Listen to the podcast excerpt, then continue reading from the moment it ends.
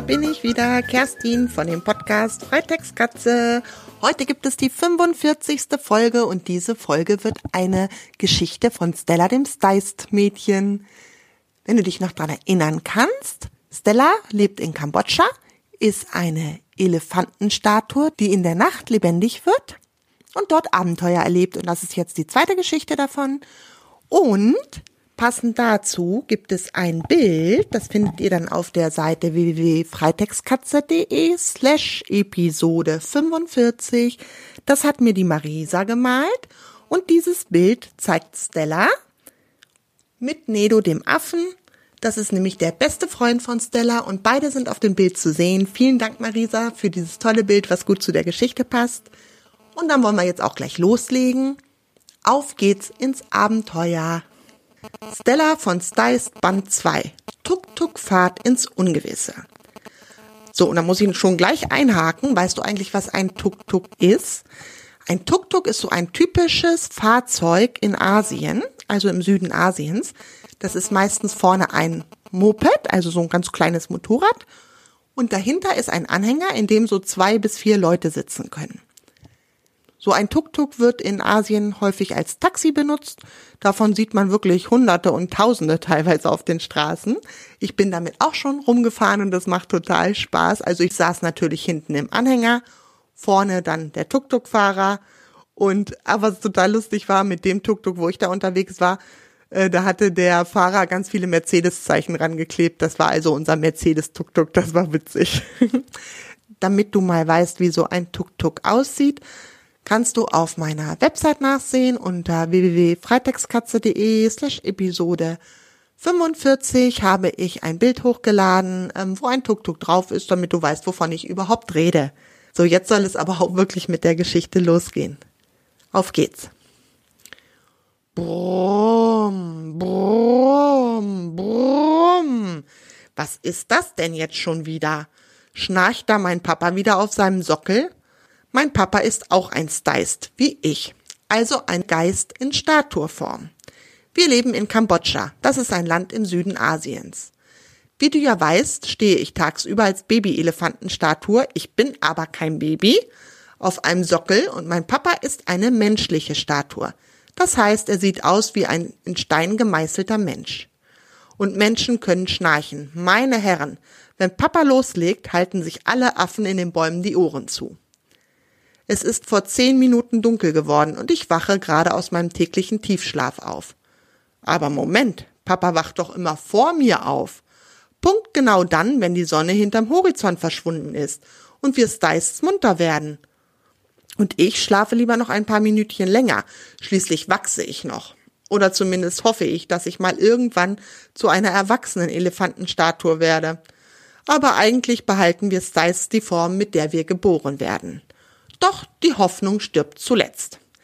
Deshalb bilde ich mir ein, jede Minute Schlaf lässt mein Babyelefantenkörper ein Millimeterchen wachsen. Vielleicht jedenfalls. So, zurück zum Thema.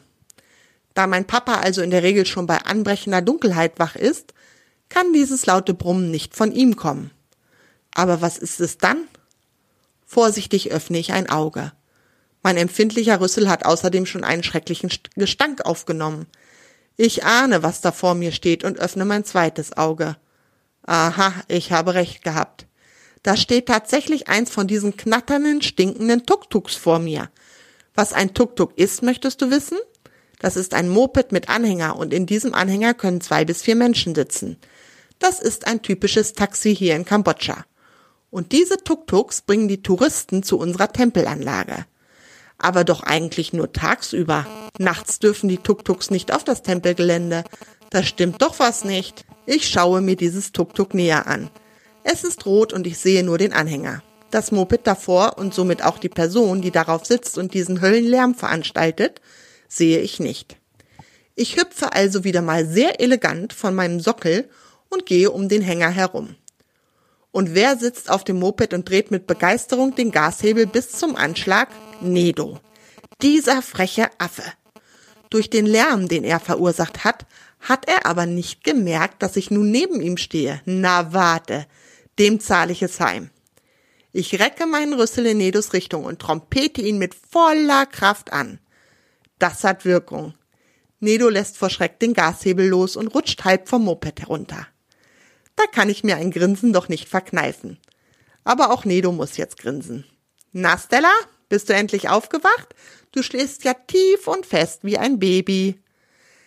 Also wie ich diesen Ausdruck Baby hasse. Irgendwie bin ich da empfindlich. Zur Strafe tröte ich Nedo nochmal an. Ja, ja, schon gut, lacht er. Schau mal, wie findest du meine neue Errungenschaft? fragt er mich jetzt stolz. Spritzt du gefällig? Hm, wo gedenkst du denn, dass ich sitzen soll? Ich passe weder vorne auf den Sitz noch unter das Dach von dem Anhänger, erwidere ich skeptisch und schüttel dabei meinen Kopf, so dass meine Ohren von links nach rechts schlackern. In meinen dicken Elefantenfüßen fühle ich allerdings ein Kribbeln.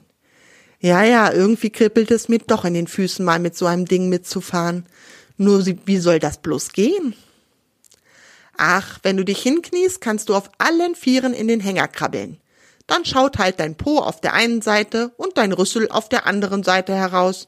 Etwas lustig, aber immerhin können wir eine Spritztour machen, schlägt Nedo vor und grinst dabei sein freches Affengrinsen. Hm, also irgendwann muss man seine Eitelkeit ja mal sein lassen.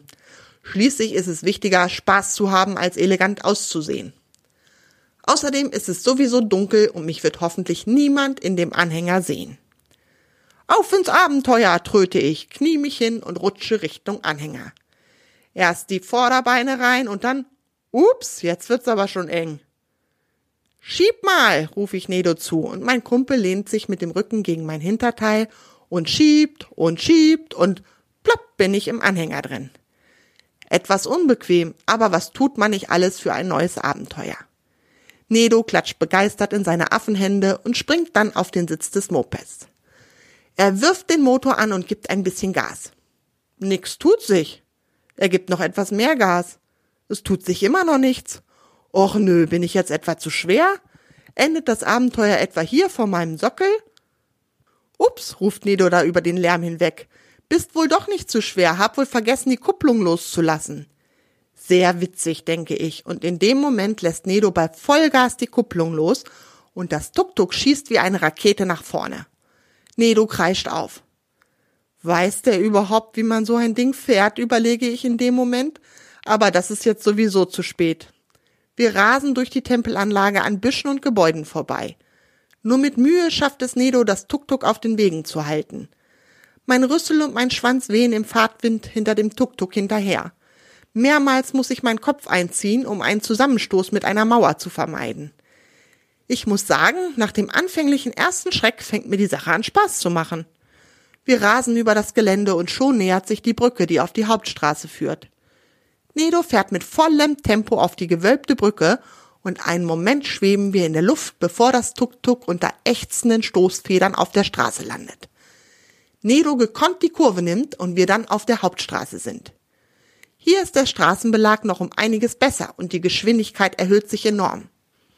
Ein Glück ist die Straße bei Nacht komplett leer. Wir rasen weiter, um uns herum Wald. Ich lasse mir die frische Luft um meinen Rüssel wehen und genieße die Fahrt. Quietsch höre ich noch und werde dann mit voller Wucht gegen die Kabinenwand gedrückt. Meine Güte, warum geht Nedo denn jetzt voll in die Bremsen? Das hätte er ja wohl auch sanfter machen können. Ich wende meinen Kopf Richtung Moped und schaue in zwei weit aufgerissene Augen. Sie gehören zu einer Tigerpython, die einmal quer über die Straße liegt. Kurze Unterbrechung, eine Tigerpython ist eine Riesenschlange. Die sind, oh, ich weiß es jetzt nicht ganz genau, aber ich glaube so drei Meter lang und richtig dick. Ja, da kann man ganz schön Schreck kriegen, wenn man denen in die Augen schaut. Nur die Notbremsung von Nedo hat verhindert, dass wir komplett über die Tigerpython rübergefahren sind. Die starrt uns jetzt ziemlich böse an. Was macht ihr um diese Uhrzeit auf der Straße? faucht sie uns an. Ich bin immer nur in der Nacht unterwegs und da fährt hier kein Tuk-Tuk rum, erst recht nicht eins mit einem Affen und einem Elefanten. Uiuiui, ui, denke ich, jetzt müssen wir aber sehr diplomatisch reagieren, so eine Tigerpython ist durchaus in der Lage, einen kleinen Affen zu verschlingen, und Nedo sitzt da einfach und rührt sich nicht vor Schreck. Äh, gestatten, Stella von Steist, stammel ich mir in meiner doch etwas komischen Position zurecht und versuche dabei sehr würdevoll auszusehen. Ich bin ein Steist und wie Sie wahrscheinlich wissen, sind wir nur in der Nacht wach und aktiv. Und da ich auch einmal ein Tuk-Tuk fahren wollte, blieb uns kein anderer Zeitpunkt als die Nacht. Entschuldigend schaue ich dabei die Tigerpython an. Die überlegt und sagt dann, ja, ja, das Problem mit der Nachtaktivität kenne ich.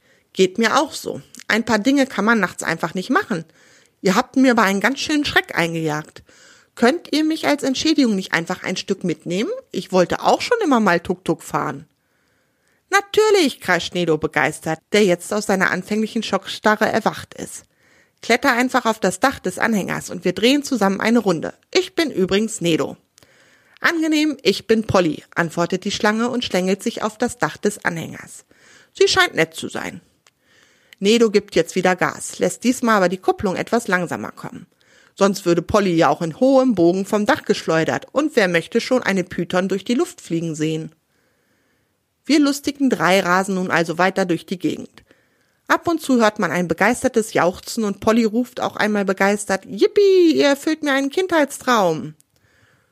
Unser Gespann ist schon eine Stunde unterwegs, als wir plötzlich langsamer werden.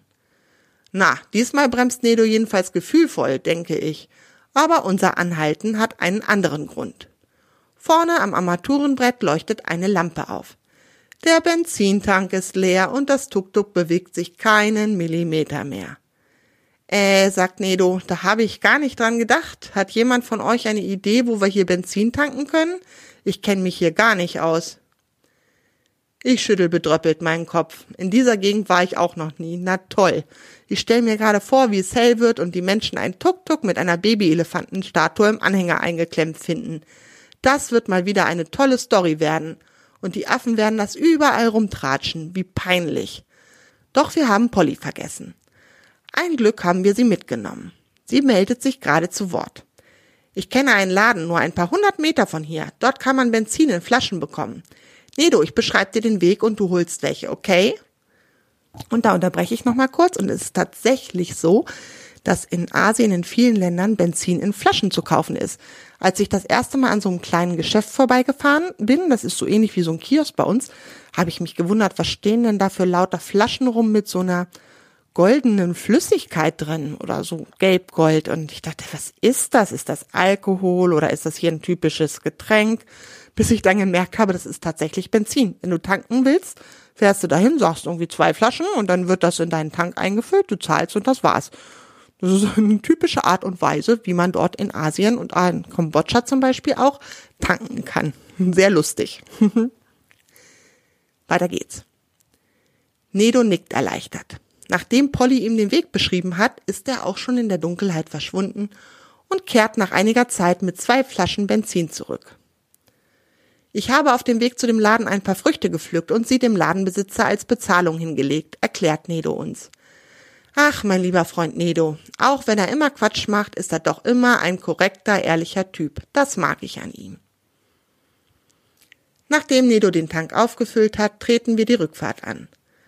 Es wird bald wieder hell werden und der Tuk-Tuk-Fahrer soll am Morgen schließlich sein Tuk-Tuk zurückhaben, um wieder arbeiten zu können. Und ich möchte doch lieber auf meinem Sockel als im Tuk-Tuk schlafen. Auf dem Rückweg setzen wir noch Polly in ihrem Heimatgebüsch ab. Dann sind wir auch schon bald wieder bei unserer Tempelanlage. Und ja, falls du gerade überlegst, wie ich aus diesem Anhänger gekommen bin, wir mussten dann doch einige von Nedos Affenfreunden holen, damit sie helfen, mich aus dem Anhänger zu drücken. Und natürlich haben sie diese Geschichte auch weitererzählt. Affen tratschen ja immer. Aber weißt du was? Das ist mir egal. Ich hatte den Spaß meines Lebens und habe außerdem eine neue Freundin gewonnen. Polly. Ja, und somit ist die Geschichte zu Ende und Stella kann wieder zum Schlafen auf ihren Sockel klettern. Ich freue mich, dass du zugehört hast. Wovon die nächste Geschichte handelt, weiß ich jetzt gerade noch nicht. Ich lasse mir was einfallen. Ich freue mich auf jeden Fall, wenn du wieder einschaltest. Bis dahin wünsche ich dir alles Gute. Tschüss, deine Kerstin.